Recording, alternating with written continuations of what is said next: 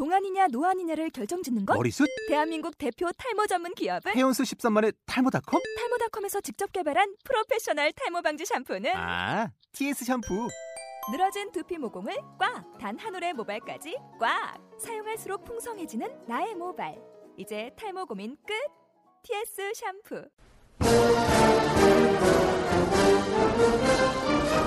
e-book 뉴스 한 인간에게는 작은 한 걸음이지만 인류에게는 위대한 도약이다. 닐 암스트롱이 달에 처음 착륙하여 첫 발을 내디디며 했던 명언입니다. 안녕하십니까. 전자책과 함께하는 방송, 전자책과 함께 가는 방송, e-book 뉴스 앵커 앙어태입니다. 이 방송을 처음 시작할 때는 의욕만큼이나 걱정도 많이 앞섰습니다. 방송 경험도 전무한 사람들끼리 의기투합해서 과연 잘할 수 있을까? 의욕이 떨어져서 묻히진 않을까? 이렇게 생각했는데요. 하지만 조금씩 애정을 가지고 저희 방송을 들어주시는 분들, 그리고 격려를 해주시는 분들, 그 무엇보다도 성장하는 저희 스스로를 보면서 앞으로 나아갈 희망을 얻곤 합니다. 닐 암스트롱이 달에서 내디딘 첫 발은 지금도 달 표면 관측을 할 수 있다고 하는데요. 저희 이북 뉴스도 닐 암스트롱처럼 저희끼리는 작은 한 걸음의 시작이었지만 전자책 분야에서 멋진 도약이 되어 언제나 그 자리에 빛날 수 있도록 최선을 다하겠습니다. 그러면 6회 2부 방송 시작하도록 하겠습니다.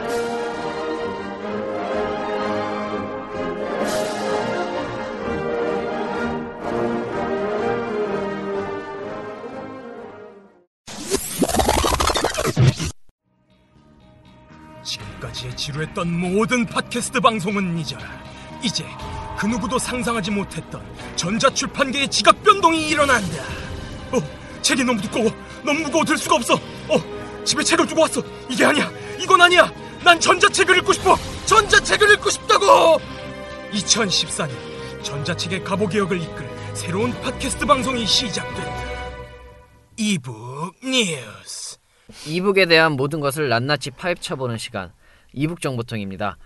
이북 정보통의 지식 전달을 책임지는 두 분 어김없이 나와주셨습니다. 김민정 기자 그리고 정인규 작가님. 네 안녕하세요. 안녕하세요. 오늘 정 작가님 목소리가 되게 다운되어 있는데 좀 진하고 무게 있는 남자가 되고 싶어서. 아유, 왜 이러는지. 아, 어우 옆에서 뒤통수를 김- 조심하세요, 김민정 기자님이 뒤통수를. 방금 짱또를 드셨습니다. 지금 충분히 얼굴에서부터 무게 있어 보여요. 아, 사실 지금 계속 비가 오고 있어요. 3일째. 네, 네네. 아, 아, 네. 비 좀 그만 왔으면 아, 좋겠네요, 진짜. 요즘 나라 분위기도 어정쩡한데 막 날씨까지 그러니까 진짜 우울하죠. 아, 네, 요즘 날씨가 비가 자주 오면 안 되는데 사실. 네, 오면 안 돼요, 진짜. 네, 그러면은 저희는 좀 이렇게 힘을 내서 네. 한번 방송을 좀 시작을 해보도록 하겠습니다. 네, 네. 네, 오늘 이북 정보통 이제 두 분 어떤 주제를 가져오셨나요? 예, 우선 뭐 주제를 말씀드리기에 앞서서 이북 정보통해서 시민들을 직접 만나보고 질문을 해보는 시간을 가졌습니다. 이번에는 좀 어, 되게 질문을 받는데 요번엔 좀 색다른 질문을 좀 받았어요. 재밌는 질문 하나 받았는데 한번 들어보시죠. 작가를 꿈꾸는 지망생인데요. 제 이름으로 된 책을 내보고 싶어서 여러 가지 방법을 찾아보고 있는데 스스로 책을 낼 수 있는 방법이 있다고 들었거든요. 그런 방법이 뭐가 있는지 알고 싶어요. 어, 작가 지망생인데 네. 말씀하시는 게 되게 수줍음을 어, 타시는 것 같아요. 되게 수줍어 하시더라고요. 정 작가님 일부러 주변에 계신 작가분한테 물어보신 거 아니에요? 전혀 아닙니다, 진짜. 혹시 썸 타고 싶은 여자 만난 거 아니에요? 그- 무슨 말씀을 하시? 아니에요, 진짜 아니고 이게 여- 이렇게 질문을 하다 보니까 어쩌다가 우연히 만난 거예요. 아니야, 조사하면 다 나와. 말해봐 아니, 왜 빨리. 그러세요? 왜 그러세요? 살려주세요. 주사하면 다 나옵니다. 나 조, 조용히 살고 싶어요. 뭐 어쨌든 뭐 스스로 책을 낼 수 있는 1인, 1인 출판 그 전자책의 시대가 열리면서 훨씬 쉬워지지 않았나요? 아, 네, 맞습니다. 그 뭐 이전 종이책 시장에서는 본인의 저작물이 출간되려면 출판사하고 계약도 맺어야 되고 막 그런 어려운 게 해가지고 출판하는 게 대부분인데 전자책은 self publishing이라는 방법을 통해 가지고 뭐 출간 기획을 잡지 못했던 작가들이 스스로 힘으로 이제 책을 낼 수 있는 방법이 이제 전자책 때문에 많이 떠오르고 있는 것 같습니다. 사실 저도 책을 좀 한편 네. 제가 이래 배웠던 문예창작과를 복수 전공해가지고 안 어울리게 되게 안 어울리는데 진짜 이- 이벤트 학과 아니었나? 저 이벤트 학과의 문예창작과 이벤트 학과까지 정말 특이한 이력을 저도 갖고 있는데 네. 그 작가님도 self publishing으로 이제 책을 내신 경험이 있잖아요. 아, 네, 있죠. 네, 그 제 소설 중에 이제 타이틀 몇 개를 그 모 회사를 통해서 자체적으로 책으로 제가 직접 다 만, 전자책으로 제작을 해서 현재 판매 중입니다. 이게 스스로 출판한다는 개념 자체는 전자책이 등장하기 이전 종이책 시대에도 자비 출판이라는 개념으로 존재를 하긴 했어요. 뭐 작품이나 작가의 뭐 성향상 뭐 아니면은 뭐 작가가 사는 국가의 뭐 환경적 문제 뭐 이런 여러 가지 요인들로 정식 출판사를 통한 정식 계약 및 출간이 좀 힘든 저자들이 이런 방식을 많이 이용했거든요. 대표적으로 2차 대전 당시에 이제 나치의 나치의 눈을 피해서 네덜란드나 뭐 다른 유럽 국가들로 망명을 했던 독일 지식인들이 망명 출판사를 많이 차려서 그런 자, 자체적으로 이렇게 출, 책을 내기도 하고 그랬 그랬던 게 좀 대표적인 사례라고 할 수 있습니다. 문제는 이 종이책 자비 출간은 되게 만만치 않은 비용이 들어가는 분야라는 건데요. 뭐 초판 뭐 3천부 뭐 예상을 하고 이렇게 찍는 출판을 하는 비용이나 뭐 제반 비용도 되게 많이 들어가요. 그래서 웬만한 뭐 명, 자체적으로 명성이나 뭐 실력, 뭐 name value, 자본 같은 환경을 갖추지 않는 한 거의 모든 저자들이 출판사라는 경로를 거치지 않고는 출판을 생각하기가 좀 힘든 게 사실이었거든요. 따라서 좀 작가라는 타이틀을 얻기 위한 진입 장벽도 좀 많이 높았다고 할 수 있죠. 사실 종이책 시장에서 자비 출간하는 경우가 제가 알기로는 시집 이런 네네네. 게 제일 많거든요. 네네. 시인 시켜줄 테니까 책 내라. 음, 자서전 책- 이런 것도 자서전 네. 자서전도 네. 자서전 시집 네. 이렇게 많은데. 네. 뭐 전자책은 아무래도 이제 제반 비용이 안 드니까 뭐 저자가 직접 출간하기가 훨씬 쉬운 상황인 거죠. 네, 맞습니다. 그 게다가 1인 출판을 위해서 요즘은 그 1인 저작 tool, 개인이 쓸 수 있는 저작 tool들이 되게 많이 있어 가지고 확실히 이제 책을 내는 데는 굉장히 쉽습니다. 그리고 뭐 이런 장단점들이 사실 있는데 1인 출판에 있어서 그 단점이라 하면 그 출판사라는 어떤 필터를 거치지 않고 아니면 등단이라는 그런 아, 이 제일 어려운 검증이라는 절차를 제가 부산 사람이라 이게 검증이 잘 안 됩니다. 네. 검증. 감정. 네. 네, 이런 절차를 안 거치고 모든 사람들이 막 글을 다 올리니까 솔직히 출판물의 질이 조금 낮아지는 경우도 있어요. 그리고 선택할 수 있는 폭은 많은데 어떤 걸 선택해야 될지 모르는 뭐 그런 어려운 속의 있고 빈곤? 그렇죠, 음. 그렇죠. 그- 근데 또 좋은 점이라고 한다면 그 본인의 글을 스스로 이렇게 막 파- 마케팅을 거치지 않고 이렇게 알릴 수 있는 기회가 많아졌다는 점에 있어서는 충분히 가치 있는 변화라고 생각을 합니다. 그 게다가 출판사에서 기본적으로 이제 상품성이 높은 그런 책을 선호하다 보니까 어 조금 1인 출판들이 간과될 수 있는 부분도 있었는데 그런 이렇게 묻혀 있는 기발한 발상이나 이제 어떤 형식들을 가진 책들을 많이 만날 수 있다는 점에서는 굉장한 장점을 가지고 있습니다. 그 어떤 분은 그 출 이 글 쓰시는 어떤 분은 그걸 이렇게 비유를 하시더라고요. 그 종이책 출간을 메이저 리그 그리고 전자책 출간을 뭐 마이너 리그 음. 그리고 최, 그 셀프 출간을 아마추어 리그 뭐 실험 리그 음. 이렇게 비유를 하시기도 하시더라고요. 약간 일반적 일반인들의 가지고 인디 있는 밴드 예, 같은 그런 예, 예? 예, 인식을 음. 좀 대변하는 말이라고 할 음. 생각했습니다.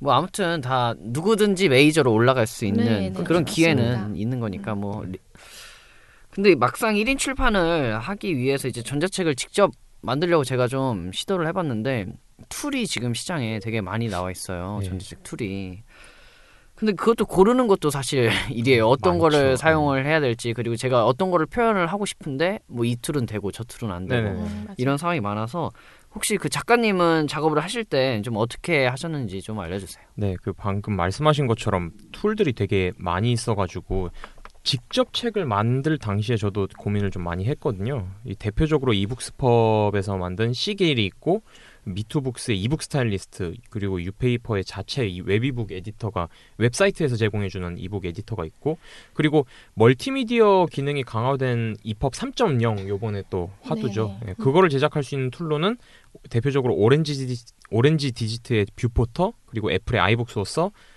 그리고 나모의 펍트리 에디터가 있습니다. 그 시중에 나와 있는 대부분의 제작 tool은 무료고요.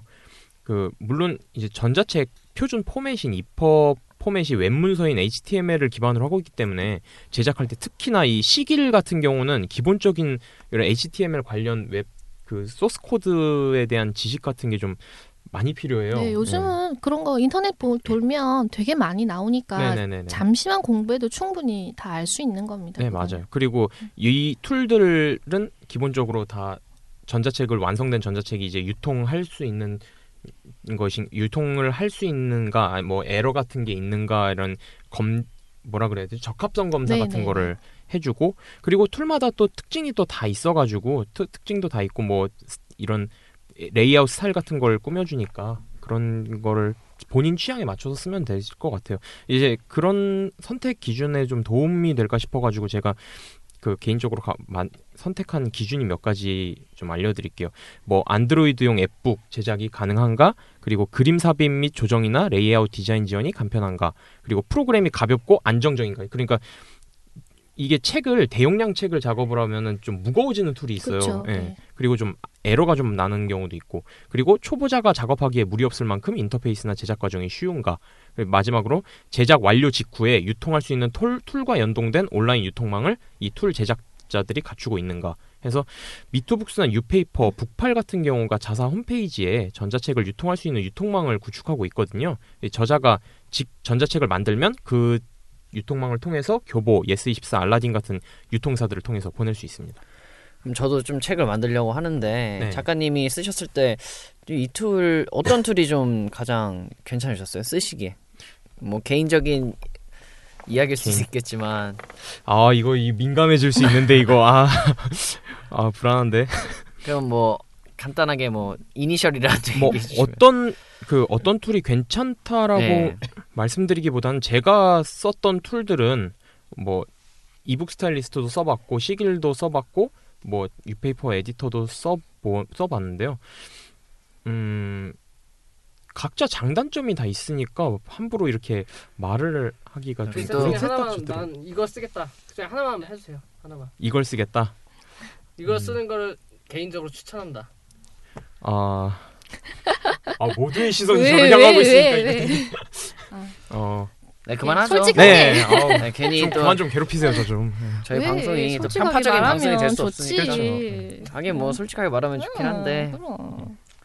근데 왜 근데 그거는 말씀드리고 싶어요. 진짜로 책을 정말로 제대로 만들고 싶으면은 툴을 한 개만 써서는 좀 힘들더라고요. 이 툴에서 기- 지원한 기능이 저 툴에서는 안 되고 뭐 이런 경우가 많아가지고 저는 툴을 두 개를 사용해서 예, 제작을 했었습니다. 근데 툴만 알아갖고는 될 게 아니고 뷰어가 지원이 되는지에 대한 그 내용도 다 알아봐야 되고 네네네. 어 나도 뭐 나모나 이런 시길 조금 봤는데 어제 제가 하나 본 거는 솔루윈이라는 어, 그 네. 업체에서 주는 솔루션이 있는데 그거는 조금 디자이너들이 쓰기가 되게 편한 것 같아요. 그래서 음. 내가 한번 써보려고 네, 써보고 말씀드리겠습니다. 어, 아까 작가님이 툴을 세 개를 말씀하셨는데 두 개를 쓴댔으니까 하나는 어떤 건지 말은 안 하겠지만 하나는 탈락인 걸로. 아, 아, 네네. 이렇게 더 이상은 노코멘트로 하겠습니다. 네, 아 그러면은 이제 전자출판, 이 전자책 1인 출판 플랫폼을 제공해주는 기업은 어떤 곳이고 또 어떤 정책을 시행하고 있는지에 대해서 좀 알고 싶은데 저희 임지영 기자가 저희가 그거를 한번 물어봐야 될 것 같아요. 그 인터뷰를 갔다 오셨다고 제가 들었거든요. 음, 네. 그 부분은 제가 도움을 좀 요청을 받았어요. 그래서 아유, 처음에 소개를 못 드렸는데 안녕하세요. 임지연입니다. 네, 진상녀가. 아, 진상녀 오늘 네, 진상녀 저 크로스오버. 진상녀입니다. 네. 오늘은 도움을 좀 요청을 하셨길래 아예 그냥 코너 속의 코너 형식으로 해서 인터뷰를 좀 진행을 해봤습니다. 진상을 한번 피워보세요. 그러면. 네.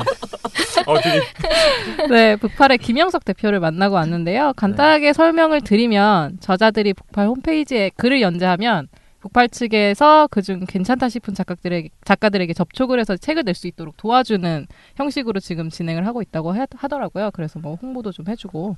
어, 그 되게 상 좀 독특한 시스템을 가지고 있는 것 같은데 뭐 네이버 웹소설이랑 약간 비슷한 것 같아요. 그- 네, 그래서 저도 좀 자세하게 들어보고 싶어서 네 상암동에 누리꿈 스퀘어에 또 사무실이 있더라고요. 어, 네, 가서 한번 얘기를 들어봤습니다. 함께 들어보시죠. 네.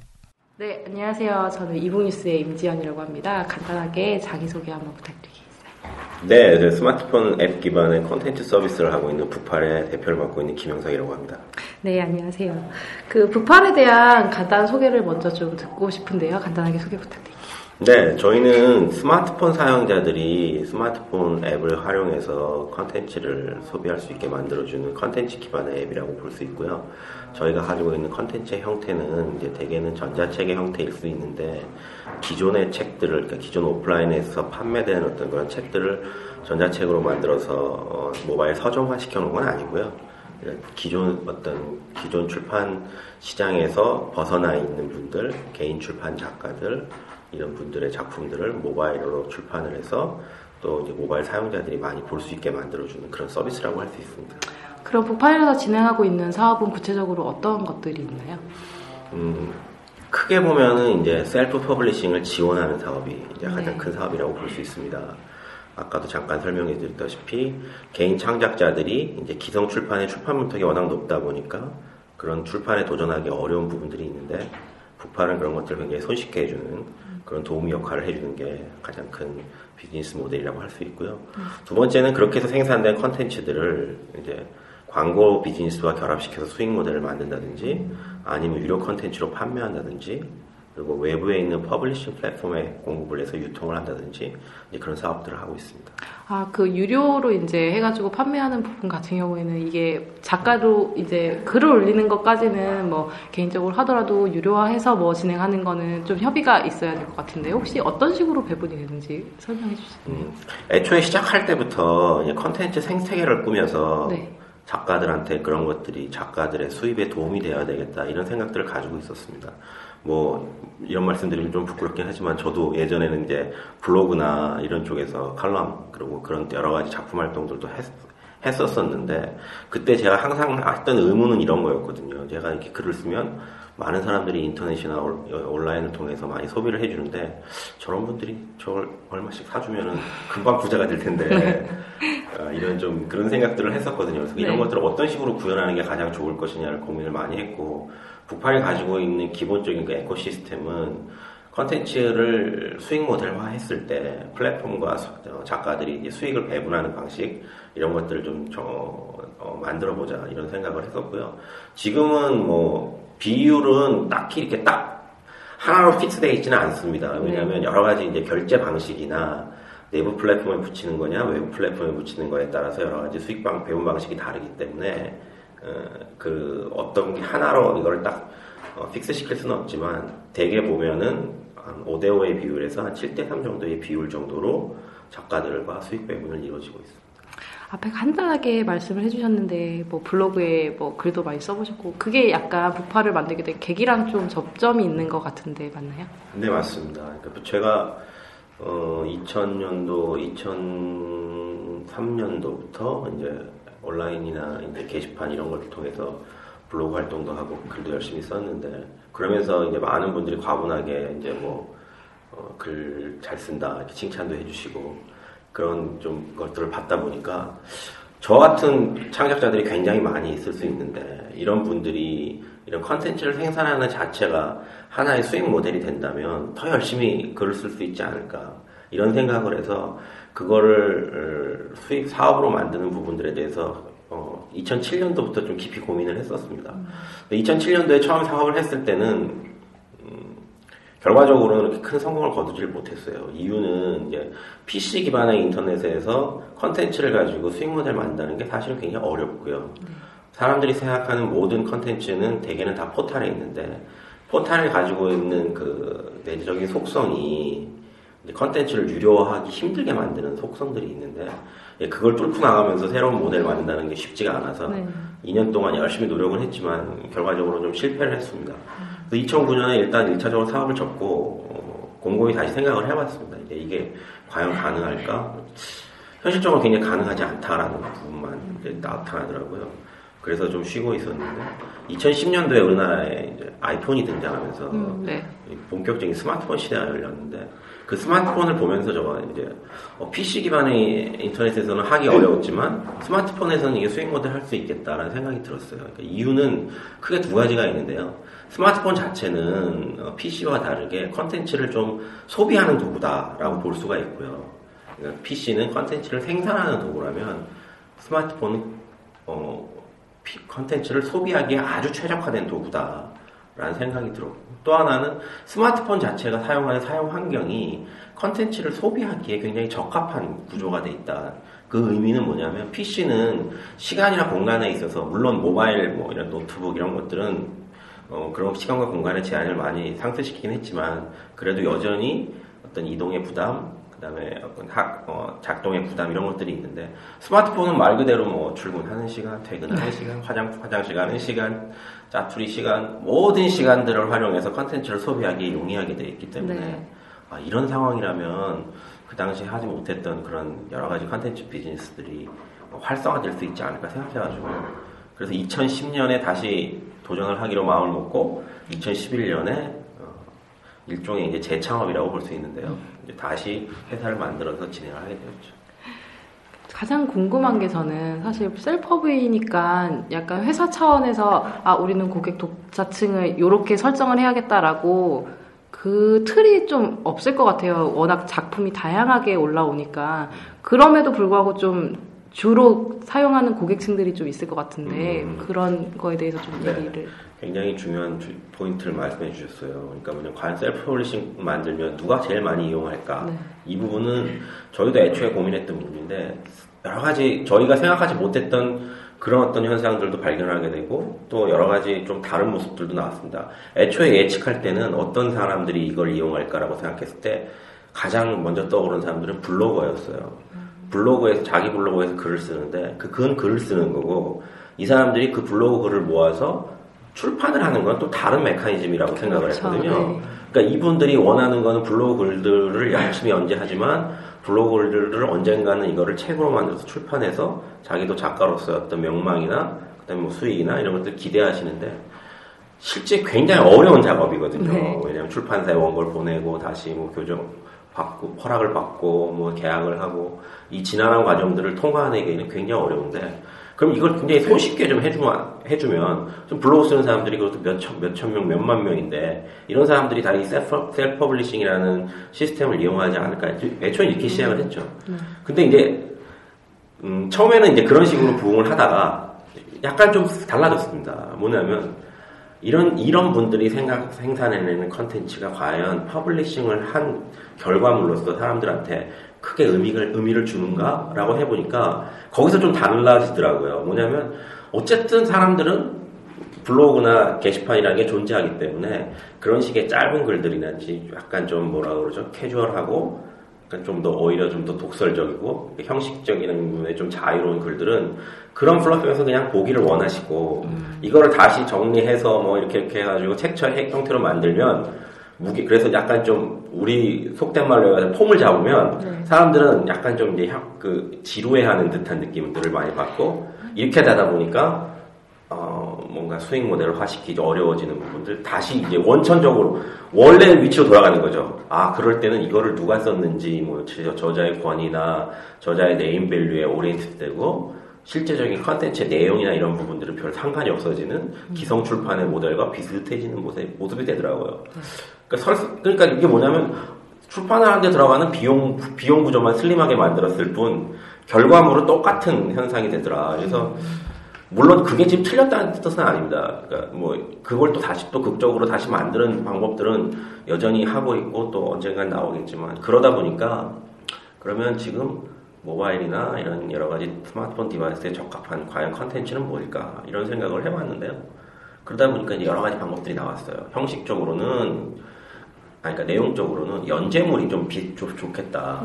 왜냐하면 사람들은 어떤 스토리 라인을 쭉 보다가 그 스토리 라인에 중독이 되고 몰입이 되면 그 다음 스토리를 보고 싶어하는 욕구가 생기니까 수익 모델 하기 좀 쉬울 것 같다. 그래서 일단은 내용적으로는 연재물이 굉장히 의미가 있는 self, self publishing에 네. 굉장히 의미 있는 컨텐츠라고 생각을 들었고요.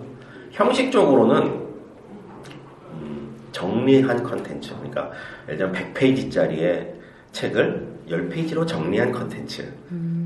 뭐 아니면 우리가 실제적으로 그거를 어, 보기 위해서는 굉장히 많은 난이도가 필요한데 이해도 필요하고 누군가 그걸 굉장히 쉽고 알기 쉽고 편하게 잘 요약해주고 정리해주고 거기에 해석까지 붙여주는 간단한 컨텐츠들 이런 것들이 아 형식적으로는 되겠다 뭐 예를 들자면 이런 거죠 저희가 좀 히트쳤던 부분 중에 5분 삼국지 이런 거는 모바일에 적합한 것 같아요. 네. self publishing에 적합한 것 같아요. 왜 그러냐면 많은 사람들이 삼국지를 모르는 사람은 없어요. 근데 실제 물어보면 삼국지 다 읽어보셨습니까? 그러면 처음부터 끝까지 읽어본 사람은 거의 없습니다. 그렇죠. 그냥 파편적으로 알고 있는 거죠. 근데 이런 것들을 누군가가 읽기 쉽고 편하게 잘 정리해서 한 회당 5분 정도면 싹싹 넘어갈 수 있게 만든다? 그러면 모바일에서는 굉장히 의미 있는 컨텐츠가 되더라라는 거 이런 것들 좀 알게 됐던 것 같습니다. 이 부분이 좀 다른 기타 셀프업 관련된 업체랑 차별화된 좀 장점으로 작용을 할 수도 있겠네요. 그 북팔에서는. 대개의 전자책 업체들이, 예, 그러니까 self, self-publishing을 주창하는 업체들이 대개는 EPUB이라는 포맷을 가지고 그 자기가 각자 알고 있는 원고들을 그냥 그 플랫폼을 이용, 그 이 에디터를 이용해서 publishing 하는데 그쳤거든요. 네네. 여기서 오는 한계는 뭐냐면 이런 이런 거는 거죠. 과연 그 컨텐츠를 겨- 최종적으로 결과물로 한 컨텐츠를 누가 볼 것이냐가 중요한데 이 누가 볼 것이냐라는 것들을 구상하지 않고 그냥 있는 컨텐츠를 전자책으로 만든 conversion 한다라는 거에 집중을 하게 되면 열심히 만들지만 아무도 안 보는 컨텐츠가 된다는 거거든요. 그러니까 이거는 어, 지금 우리 전자책 업체가 갖고 있는 큰 숙제인 것 같기도 해요. 그러니까 컨텐츠가 굉장히 부족하다라고 얘기를 하는데 그 부족하다라고 얘기하는 가장 큰 이유는 뭐냐면 과연 이런 컨텐츠들이 그 이런 모바일이나 이런, 이런 스마트폰 device, smart pad에 적합한 컨텐츠인지 검증하지 않은 상황에서 나온 그냥 이야기들이라고 생각을 하는 거거든요. 그러니까 음, 다시 말하지만 단순히 self publishing이라는 그런 기계적인 tool에 주목할 것이 아니라 과연 사람들이 원하는 모바일 컨텐츠는 무엇이냐 여기에 주목을 해야 되고 이걸 그럼 과연 어떤 식으로 생산할 것이냐 이게 저는 굉장히 큰 숙제가 아닌가 이렇게 생각을 하고 있습니다.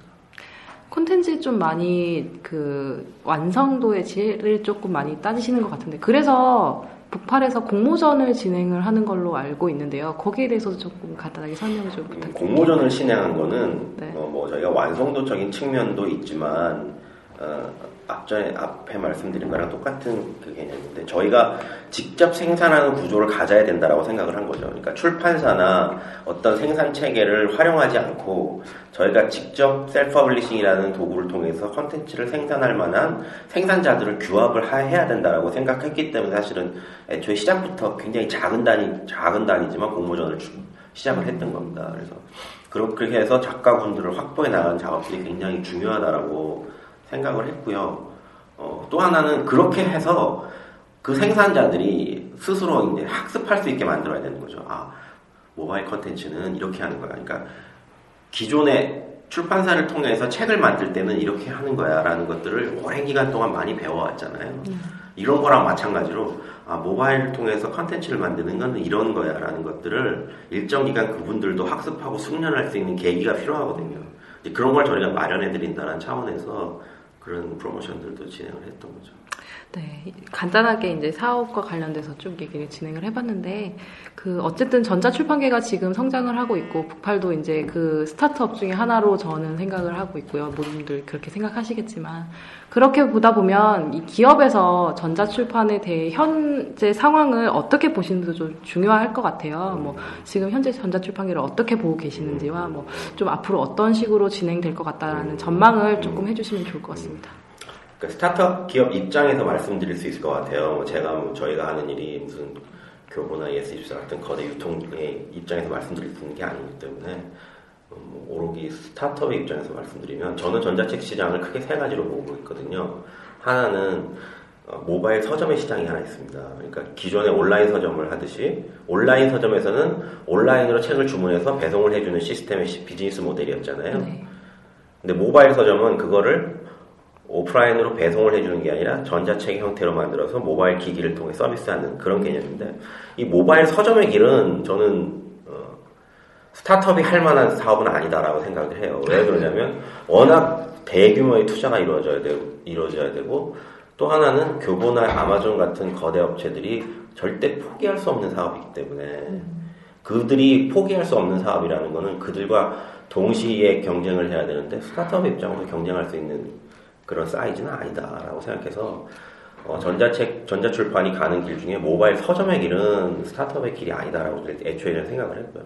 두 번째 전자책 그 산업에 스타트업이 갈 수 있는 길은 뭐냐면 어, 전자책이라는 게 기존의 종이책과는 다르게 그 다양한 어떤 시도들을 가능하게 합니다. 예를 들면 뭐 interaction 같은 경우, 예를 들면 그 책을 보다가 뭐 동영상이 나오고 동영상 게임도 할 수 있고 뭐도 할 수 있고 뭐 이런 식의 어떤 여러 가지 형태들을 기존 책, 책의 문법에서 구현하지 못했던 걸 구현할 수 있는 점이 있, 있습니다. 그래서 그런 것들을 단일한 그건 뭐 디자인 꼭 그런 어떤 게임적 요소가 아니라 디자인적 요소일 수도 있어요. 근데 그런 것들을 단일한 예쁘게 형태로 만들어서 컨텐츠를 거기에 담아서 사용자들에게 판매하는 모델. 이 모델은 지금은 굉장히 유용한 모델이라고 생각하는데 저는 시간이 지나면 지날수록 변별력이 없어지는 모델일 것이다 라고 생각을 합니다. 왜냐하면 이거는 2000년대 초반의 사례를 보면 딱 알 수 있는 게 2000년대 온라인 시대가 되면서 가장 부흥했던 비즈니스가 뭐였냐면 web agency라는 비즈니스였습니다. 왜냐하면 모든 오프라인 회사들이 온라인 시대에 들어오면 제일 처음에 해야 될 게 뭐냐면 홈페이지를 만드는 네, 거예요. 그랬죠. 그럼 홈페이지를 만드는 기술이 그때는 꽤- 지금은 아무 변별력이 없는 기술이 됐지만 그때는 굉장히 의미 있는 기술이었어요. 그래서 뭐 홈페이지 하나 제작하는데 뭐 몇 억의 제작비를 음, 들여서 맞아요. 만들고 막 이렇게 됐습니다. 그러니까 이 app book이라는 것도 inter, interaction, interactive한 app book이라는 것도 저는 그렇게 보는 거거든요. 지금은 굉장히 신기하고 뭔가 이렇게 차별성 있는 그, 그 기술이라고 볼 수 있지만 시간이 흐르면 굉장히 변별력이 없어지고 누구나 할 수 있는 누구나 간단한 tool만 있으면 다 그런 식의 아, 그 컨텐츠를 만들 수 네. 있는 그런 시대가 된다고 했을 때 네. 그거 역시 스타트업이 비전을 갖고 할 수 있는 역할은 아니다 생각을 했고요. 네. 마지막으로 제가 생각하는 전자출판의 어, 길은 뭐가 있냐면 컨텐츠 플랫폼이 되는 거라는 거죠. 그러니까 우리가 말하는 소위 말해서 유튜브 같은 동영상의 컨텐츠들을 모아서 그 컨텐츠들을 어, 서비스할 수 있는 그런 컨텐츠 플랫폼이 되는 게 어, 전자책 업, 전자책 업체의 어떻게 생각하면 비전 중에 하나라고 보고 스타트업이 도전할 만한 가장 큰 어, 의미가 있는 곳이 그곳이 아니냐 이렇게 생각을 하고 있고 저희 역시 에, 저희가 생각하는 거는 기성에 나와 있는 컨텐츠를 어, 모바일화 시키는 것보다 모바일에 최적화된 컨텐츠들을 스스로 만들어서 그거를 플랫폼화 시키는 작업들이 필요하다. 지금 뭐 유튜브에 보면 물론 유튜브에 보면 지금은 뭐 방송도 올리고 뭐 영화도 올리고 뭐 여러 가지 다양한 형- 형태의 컨텐츠들이 올라오지만 애초에 유튜브를 장악했던 거는 이름, 이른바 UCC라는 컨텐츠들이었잖아요. 네. 개인들이 쉽게 창작해서 만든 컨텐츠를 올리게 되고 그것들이 활성화되면서 플랫폼이 되니까 그다음부터는 기성의 컨텐츠들이 따라오는 그런 형식이 된 것처럼 전자책도 결국은 개인 개개인의 창의와 이런 노력들이 들어가 있는 UCC 형태의 컨텐츠들이 먼저 이 모바일에서 생태계를 만들어 놓고 그게 플랫폼화 된다고 했, 되, 되면 나중에 기성의 책, 그 출판물들이나 기성의 컨텐츠들도 거기에 동참하는 방식으로 이렇게 전개되지 않을까. 저는 그렇게 생각하고 있습니다. 네, 좋은 말씀 되게 많이 해주셨는데 그러면 이제 북팔에서 딱 한마디로 전자출판을 정의를 한다면 어떻게 정의를 하고 싶으세요? 좀 힘들다. 어, 어렵다.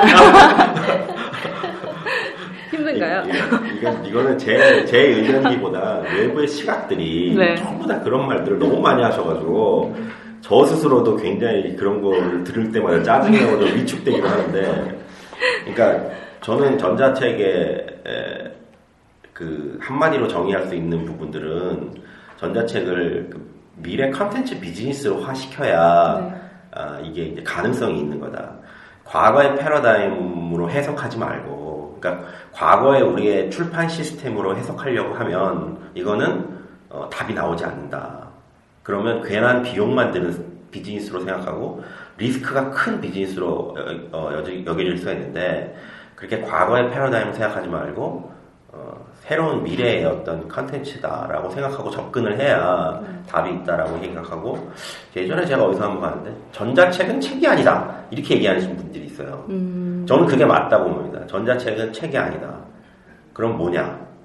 전자책을 그러면 그거를 어떤 어떤 특- 세밀하고 특별한 용어로 한마디로 정의하기는 쉽지 않지만 어떻게 생각하면은 우리가 알고 있는 스토리나 사상이나 생각들을 기존의 책의 형식이 아닌 전혀 새로운 형식으로 담아내는 것. 이게 제가 보기에는 전자책이다라고 보는 거고요.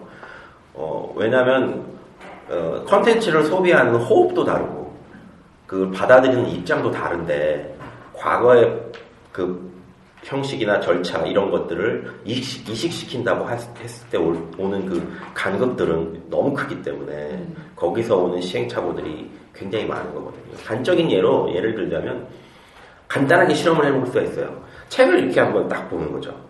책을 펼쳐놓고 그 내용을 그리고 그걸 쭉 읽어보고 그 내용을 그대로 뭐 드래그해서 긁던지 아니면 치던지 해서 똑같이 스마트폰에서 띄워놓고 보는 거죠. 완전히 달라요. 그렇죠. 그러니까 우리가 보는 호흡도 달라요. 그러니까 책은 사람이 시선이 머물 때 저희가 뭐 그런 거 테스트 계속 해보거든요. 책은 사람이 시선이 머물면 최소한 30초, 50초 이 정도의 긴 시간으로 시선이 유지가 됩니다. 그러니까 그 시선을 유지해야 되니까 계속적으로 거기에 뭔가 디테일한 긴장감을 집어넣어 줄 수 있는 장치들이 있어야 돼요. 문법적으로.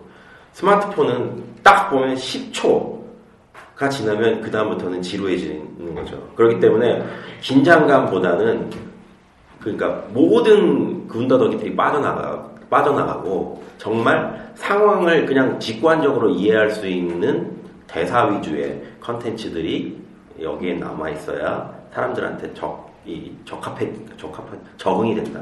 몰입이 된다. 네. 라고 볼 수 있어.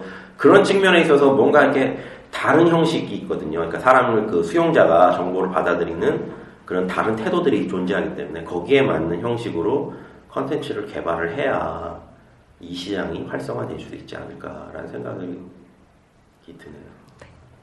잘 알겠습니다. 저희 이북 뉴스가 아무래도 전자출판에 관심이 있으신 분들도 많이 들으시고요. 그리고 실제로 책을 한번 써봤으면 하시는 전자책으로 출간을 해봤으면 하시는 분도 좀 많이 들으시는 것 같아서 북팔에서는 이제 self publishing을 하시니까 하지만 아직 지금 국내에는 self publishing 하는 업체들이 굉장히 많잖아요, 지금. 그러니까 좀, 아, 요 부분은 우리 쪽이 조금 더 나으니까 우리 쪽으로 좀 와달라는 약간 어필?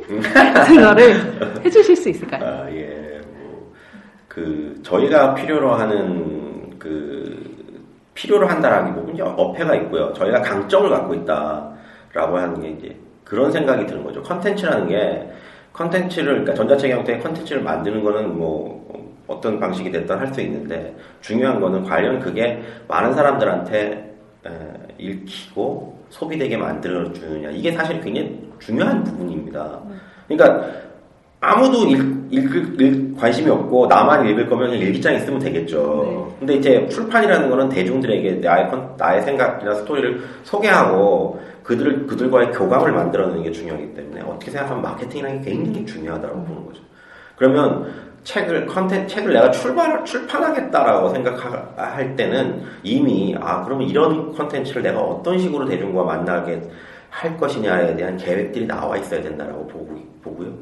북팔이 가지고 있는 장점은 뭐냐면 그래도 이제까지 어, 저희들이 뭐 나름 좀 최선을 다해서 어, 앱 어, 스마트폰 기반의 앱도 한 300만 개 정도 다운로드해서 사용자 층도 넓혀져 있고 또 다른 어떤 뭐 PC라든지 다른 어떤 플랫폼을 통해서 또 이렇게 또 접촉 빈도도 넓히고 있어서 예, 그런 측면에서는 self publishing 하시는 분들한테는 많은 사람들과 만날 수 있는 계기가 될 수 있다. 네. 뭐 이런 측면에서는 조금 장점이 되지 않을까 이렇게 생각합니다.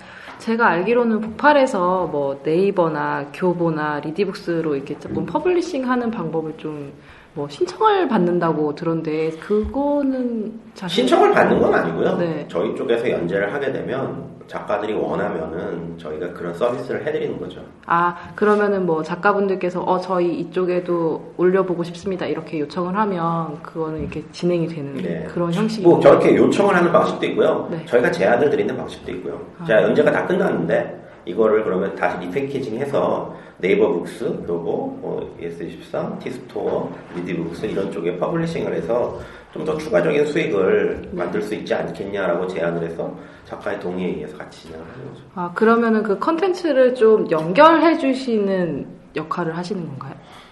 연결이라기보다는 그냥 유통 일종의 유통 아, 기능인데 유통, 유통, 네. 기능입니다. 유통 기능이고 저희 저희도 왜냐하면 북팔에서만 이걸 보신 분들이 있고 또 외부에 있는 분들 중에 예를 들면 리디북스 사용자들 중에서도 어, 나는 북팔에 어, 어플을 깔고 싶지는 않은데 북팔에 있는 컨텐츠는 보고 싶다라는 분들이 있을 수 있잖아요. 네. 그리고 저희 있는 컨텐츠를 다시 repackaging해서 리디북스에 올려놓고 리디북스 독자들도 그 컨텐츠를 소비할 수 있게 만들면 저희 입장에서는 작가들의 수익이 높아지니까 작가들의 이, 그 상황을 고려했을 때 굉장히 의미 있는 시도라고 볼 수 있는 거죠. 이것도 약간 강점이 될 수도 있겠네요. 그건 뭐 저희만 하는 건 아닙니다.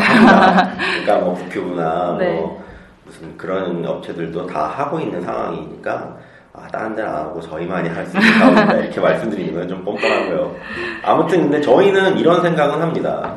꼭 어떤 꼭 그런 서비스가 아니더라도 또 이제 또 다른 입장의 그런 서비스들도 있을 수 있어요. 예를 들자면 작가 입장에서는 내 책이 종이책으로 출간되기를 바라는 경우도 있고 연재하다가 보면 또 하나는 아 내 컨텐츠를 누군가가 드라마나 영화로 어, 원작으로 만들어줬으면 좋겠다라는 그런 소망도 있을 수 있을 거죠. 이게 단순히 소망 차원에서 이루어지는 건 아니지만 어쨌든 자기가 갖고 있는 컨텐츠의 영향력이 좀 더 극대화되기는 다 바라는 거거든요. 그런 건 이제 누군가가 서비스를 해야 되니까 저희는 그런 것들을 일정 부분 이렇게 잘 정리해 모아서 뭐 무슨 CJ나 사이더스나 뭐 이런데 그런 드라마 프로덕션 같은 곳에 저희가 제공해서 소개하기도 하고 이런 서비스를 해드, 해드리니까 작가 입장에서는 작가가 그걸 일일이 막 이렇게 다 쫓아다니면서 뭐 하고 보내고 네. 출판사에 보내고 유통해 보내 이럴 수는 없잖아요. 네. 그러니까 작, 애초에 이 사업을 하면서 제가 느꼈던 건 그런 거죠. 작가는 글을 쓰는 사람이지 슈퍼맨이 아니다. 그러니까 작가가 자기 글에 전념할 수 있게 해주고 나머지 부분들을 누군가가 지원해 줄 수 있으면 훨씬 더 큰 효율을 낼 수 있다라는 게 사실 저, 제 생각이었고요. 그게 이제 북팔이 어, 서비스하는 기본 원칙이라고 보고 그 마지막으로 이북 뉴스 청취자분들에게 혹시 하고 싶은 말씀 있으시면 간단하게 해주시면 좋을 것 같습니다. 또 이렇게 말씀하시니까 또 갑자기 긴장이 되네. 예, 이북 뉴스 청취자 여러분들한테 이런 자리에 이제 북팔을 소개시켜 주신 그런 점에 대해서 좀 어, 청취자들한테 우선 감사드리고요. 어, 전자책 시장의 에, 발전을 위해서 뭐 해야 될 일들이 굉장히 많이 있을 거라고 생각이 듭니다. 그거는 이제 저희 같이 이런 관련된 일들을 하시, 하시는 분들이 또 노력해야 될 부분들도 있지만 또 이제 그런 콘텐츠를 많이 소비해 주셔야 될 분들이 또 어, 같이 힘을 합쳐줘야 될 부분들이 있기 때문에 시중에 나와 있는 여러 가지 콘텐츠들 많이 사주시고 또 읽어주시고 또 악플보다는 또 이렇게 좋은 댓글도 많이 남겨주시면 이런 업계에 종사하는 사람들이 굉장히 힘이 나서 더 열심히 또 더 좋은 콘텐츠를 만들어낼 수 있지 않을까 이렇게 생각합니다. 네, 오늘 좋은 말씀 너무 감사드리고요. 바쁘신데 네. 인터뷰 응해주셔서 너무너무 감사드립니다. 네, 감사합니다. 네. 네, 네. 아 네, 인터뷰 진짜 잘 들었습니다. 임지영 기자 되게 고생 많이 하셨네요. 네.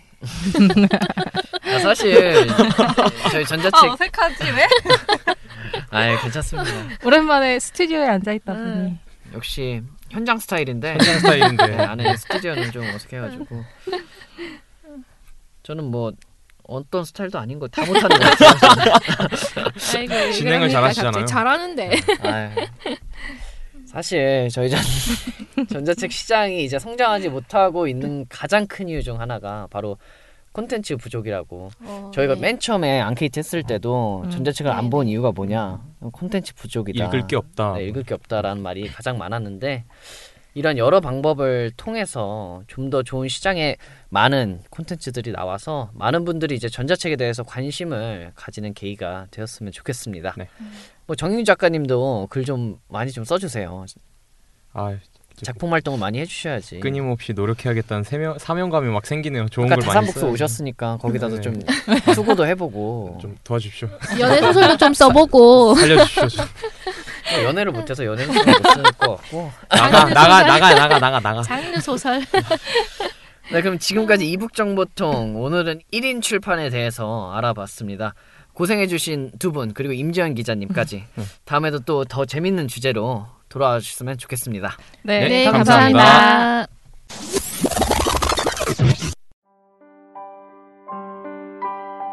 이메일이 그냥 메일이 되었듯 이북도 그냥 북이 될 세상을 위하여 책의 경계를 허물고 패러다임을 바꿉니다. 당신의 손 위에 서점을 짓는 일, 당신의 손 위에 책을 펴는 일. 당신의 손 위에 세우는 우리의 철학. 새로운 책 세상의 must use. 리디북스.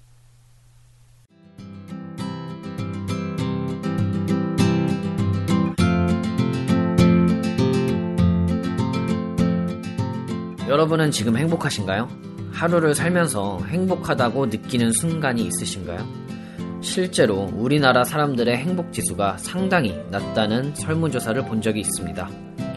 단조로운 일상을 오랫동안 보내다 보면 내가 지금 무엇을 하고 있나 하는 회의감도 들고 스트레스를 느끼기도 할 것입니다. 하루에 단 1분이라도 좋으니까 이제 하늘을 한 번쯤 올려다 보는 것도 좋을 것 같습니다. 그리고 스스로에게 한번 말해보는 것도 좋을 것 같아요. 너 지금 잘하고 있다. 너는 그 누구도 대신할 수 없는 세상 누구보다 멋진 사람이다. 그렇게 스스로를 위한 시간, 스스로를 위한 여유, 잠깐씩 가져보는 게 어떨까요? 사진으로 담아두고 싶을 정도로 하늘이 예쁜 날, 이북뉴스 6회 방송 인사드리도록 하겠습니다. 지금까지 앵커 앙어태였습니다. 우리 모두 전자책을 읽읍시다.